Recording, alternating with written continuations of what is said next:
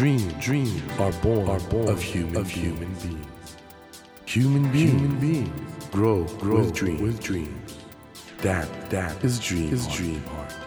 When you touch when you that, touch warm, that vibration, vibration, a new dream, a new dream will be born, born of you, of you. Dream, dream heart, heart. ドリームハート政教新聞がお送りします皆さんこんばんは森健一郎ですこの番組は日本そして世界で挑戦をテーマにチャレンジしている方々をゲストにお迎えしその方の挑戦にそして夢に迫っていきます。さあ今夜お迎えしたお客様は作家の三上円さんです。三上さんは神奈川県出身。横浜市で生まれ10歳で藤沢市に転居。鎌倉市の県立高校へと進学し武蔵大学人文学部社会学科を卒業。藤沢市の中古レコード店で2年。古書店で3年アルバイト勤務を経験され2002年に作家デビューされました。女優剛力あやめさんが出演したドラマでも話題となったビブリア古書道の事件手帳シリーズから最新刊が出ましてこの最新刊のお話とともに伺っていきます。こんばんは。よろしくお願いします。よろしくお願いします。600万部突破ですかそうみたいです。すごいですね。もうビブリア現象って言っていいと思うんですけどもこれすごくね面白いと思うのは、はい、いわゆるメディアワークス文庫っていう、はい、ライトノベルのレーベルですね。いわゆる。そうですね、はい、なんですけど内容が本当にあの古今東西の名作、手に入れにくい本みたいな本当読書好きの世界を描いてらして、はい、面白いですね。とってもなんかあの内容がすごくあのいろんな仕掛けが凝ってて大変なんかあの文化の香りというかね古書店の本当にある種オタク的なところも含めた本当に魅力的なシリーズだと思うんですが登場人物とかを考える上ではあの三上さん自身が実は古書店勤務されたってこの経験がかなり役に立たれたんですか？そうですね。もともと古書店で3年間ぐらいアルバイトしてましたのでそこからまあできたような話ですかね。その時の経験は一応こう生かす形で書いてますね。かなりでもあれですよね。オタクというかすごい深いそうですね。本当に知識の世界。そこが見えないというか 本当にこうマニアの世界ですね。太宰治のシャンボンが300万とかね。そういう値付け出てくるじゃないですか、はい、出てきますね。あれはリアルな値付けなんですか？えー、そうですね。ある程度はリアルに沿ってますね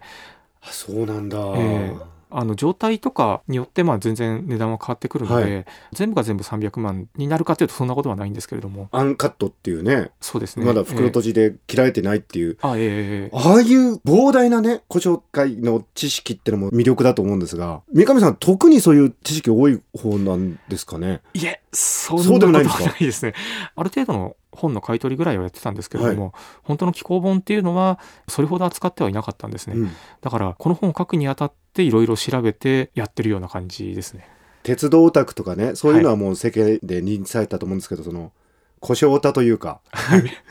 その世界は本当三上さんがこのビブリアのシリーズで本当に魅力的に書かれてると思うんですけど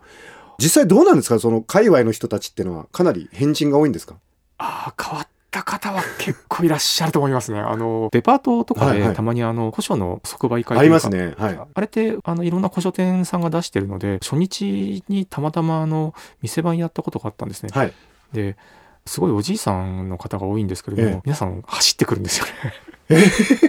おじいさんなのに？おじいさん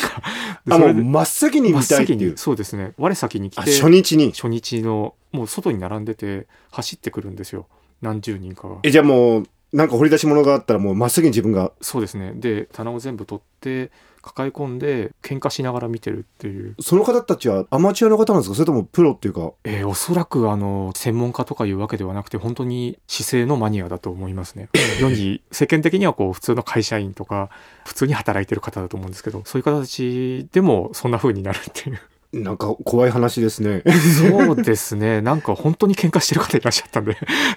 そういう方々の魅力的な屏像もなんかね、このビブリアシリーズには出てきて、すごいなと思うんですけども、実際このビブリアの影響で、なんか売り上げが伸びたりしてるというふうに伺ってるんですが。どう、どうなんでしょうかね。あのまあ、ビブリアに登場したっていう感じで、はい、それを本の帯に反映させるとか、そういったことは結構あるみたいですね。僕としてもちょっとブックガイド的なつもりで書いてるので、うん、それは本当嬉しいことですね。もうね、今やなんか某テレビ番組の書籍紹介本以上の影響力もあるんじゃないかみたいな。そんなことはないと思うんですけど。ええ、あの、それで絶版本も復刊されるっていう、そういうケースもあったみたいですね。そうですね。解説を書かせてもらったりとかっていうこともありましたね。はいはい、あ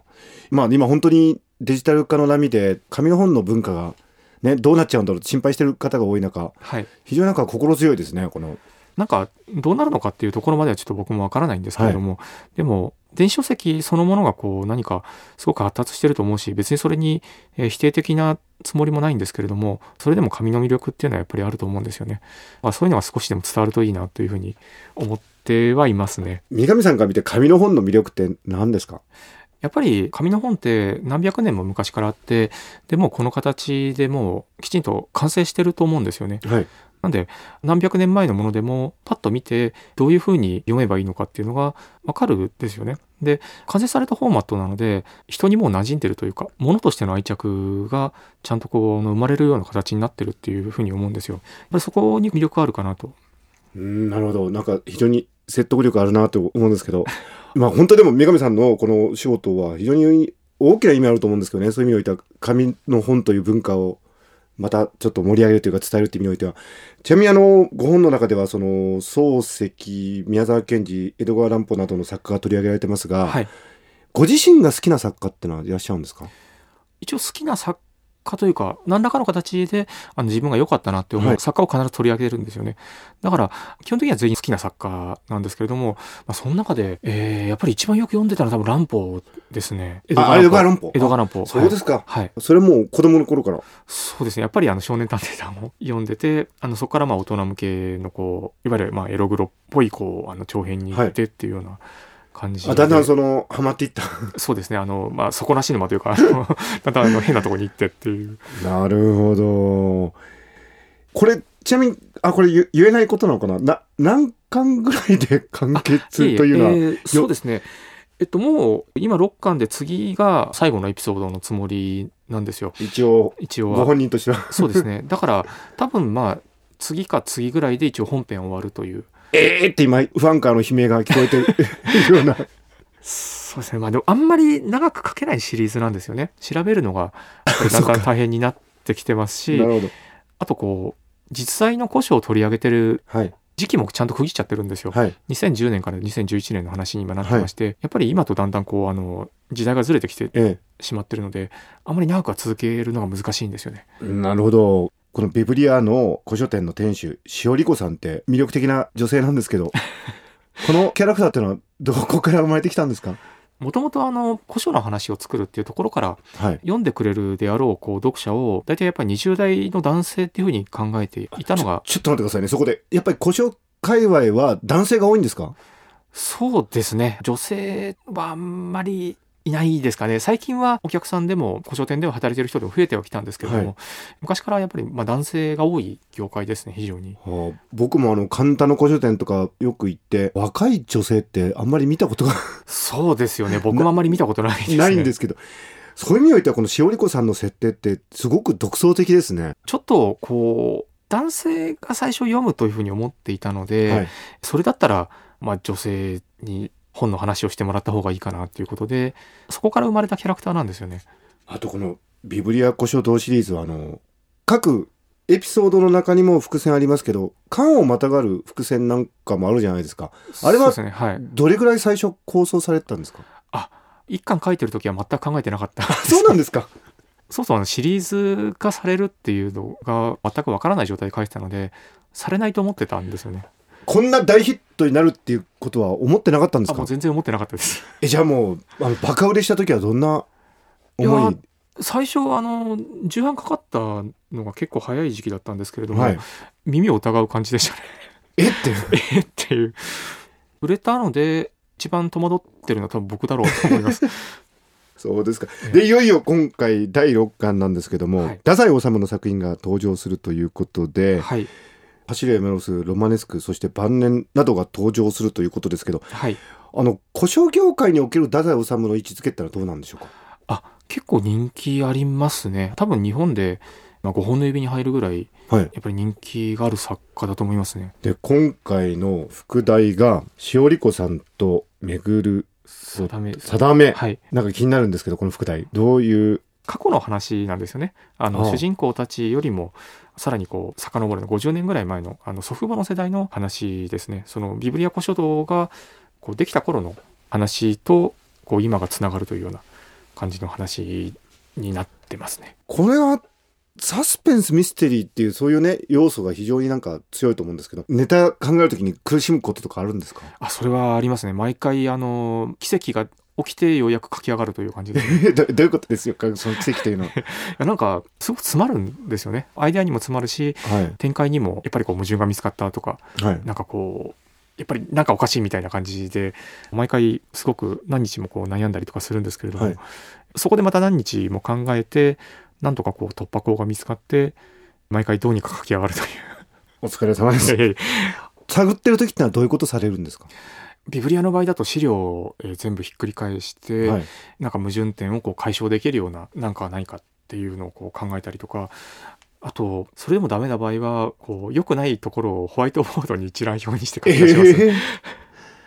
あそうですか。そうですね。でもこうあの考えるうちに何とかアイデアが見つかるんですけれども、はい、いいアイデアのこう基準みたいなのが僕の中であって、はい、ちょっとまあ全然ジャンル違うんですけれどもゲームの任天堂の宮本茂さんがおっしゃってたんですけれども、はい、いいアイデアっていうのは複数の問題点を同時に解決するアイデアであるっていうのをおっしゃってたことがあって。そうですか。宮本さんそんなことをおっしゃってましたか。そうなんですよ。あのスーパーマリオとかを生み出した偉大なそうですそうです。でいいアイデアって実際そうなんですよね、はい、でなんでそれをいつも頭に置きながら あそしたらこうこの書き出した問題点が同時にこう解決できるっていうのでじゃあこれでいこうみたいな感じでなるほど。あの資料を集めるのとかね編集の方とかに手伝ってもらったりはしないんですか？あんまりないですね。そうなんですか。基本的には全部一人でやってますね、大変ですね。だそうしないと自分の身にならないんですよね、はあ、結局どこが使えるのかわからないので、うん、どういうふうに資料を集めるのかとかそういうのも含めてやっぱり自分の身になっていくんですよね。ってことはあの古書店巡りをする時間もある必要でしょうしその資料を読み込む時間も必要でしょうし、えー、そうですね。かなり大変ですね。だからちょっと時間かかっちゃうんですよねこれ。ああ大体朝とか昼とか夜とかどういう時間帯に仕事されてるんですか？今は朝の9時ぐらいから始めて、はい、夕方ぐらいに終わるっていう感じですね。はあ、あじゃあ本当になんか普通の、まあ、働いてる方と同じようにそうですね。前はもう完全に夜型だったんですけれども、はい、ある程度こうあのキャリアを積んできて年も取ってきたんで規則正しい生活にしないとダメだなと思ってなるほど。それでも完全に朝方に切り替えましたね。ねそういうなんか勤勉な生活の中から皆さんビブリア古書道シリーズが生まれてるってことでありがたいと思いながら第6巻これ読んでくださいね。よろしくお願いします。あの今でもね活字離れとか言われてるじゃないですか。はいこの三上さんから見てねどう見てらっしゃいます？そうですね。僕あんまりあの活字離れっていうのが実感がなくて、はい、あの昔から本読んでる人っていうのはそんなに多くなかったなと 本が好きな人っていうのは。もともと？もともと。なるほど。僕が子供の頃にも自分の親の世代とか兄の世代僕兄が一人いるんですけども、はい、ちょっと年上の世代が本読んでるかというとそうでもなかったな。僕は子供の頃っていうのは本当にこう世の中景気がいい頃で、はい、みんな忙しいんですよね、うん、で大人が本読んでるかというとそんなこともないし。あじゃあもともとちょっと好き者の世界だと。そうですね。もともと好きな人しか読んでないなっていう。そうか。そう考えたらなんかちょっと気が楽になってきますね。であんまりだから若い人に上から目線で本を読めっていうのは僕はあんまり言ったことないですね読む人は読むと思うんですよね。読む人は読む。で、あのきっかけがあればそうじゃなかった人もなんか読んでいただけることがあるのでそこら辺はあんまり心配してないですね。なるほど。まあでもね三上さんの作品は本当にあのこのビブリア古書堂を読むことでさらにそこに取り上げられている作品も気になって読むという効果があるんでそういう意味においては本当に感謝状が来てもいいぐらい。ね、そそんなことはないと思うんですけどでも自分の本がきっかけで今まで絶版になってる本が、はい、あの復刊されるとかそういうのはすごく嬉しいですね。いや本当になんかね本当に皆さんとってもいい方です。えっとまた来週も引き続きあのお話を伺いたいと思います。よろしくお願いします。よろしくお願いします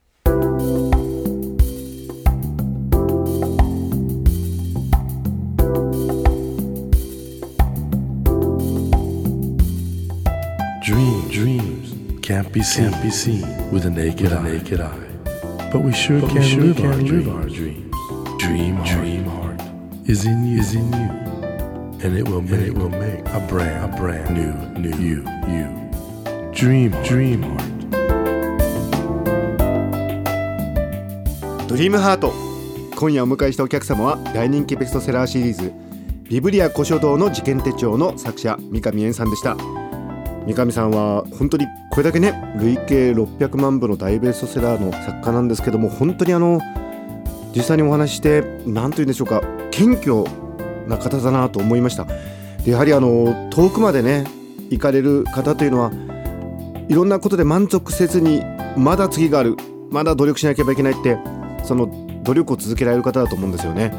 その三上さんの本当に資料をいろいろ読み込んでいろんなことを探りながらね書いていくっていうその執筆姿勢に非常に感銘を受けましたしまたそういう形で絶え間ない努力を続けてこられたからこのような、まあ、ベストセラーも書けたんだなってことを改めて思った次第です。さてドリームハートのホームページでは毎週3名の方に1000円分の図書カードをプレゼントしています。番組へのご意見などメッセージをお書き添えの上ドリームハートのホームページよりご応募ください。お待ちしています。さあ来週も作家の三上円さんにご登場いただきお話の続きを伺います。どうぞお聞き逃しなく。それではまた来週のこの時間にお会いしましょう。ドリームハートお相手は森健一郎でした。ドリームハート政教新聞がお送りしました。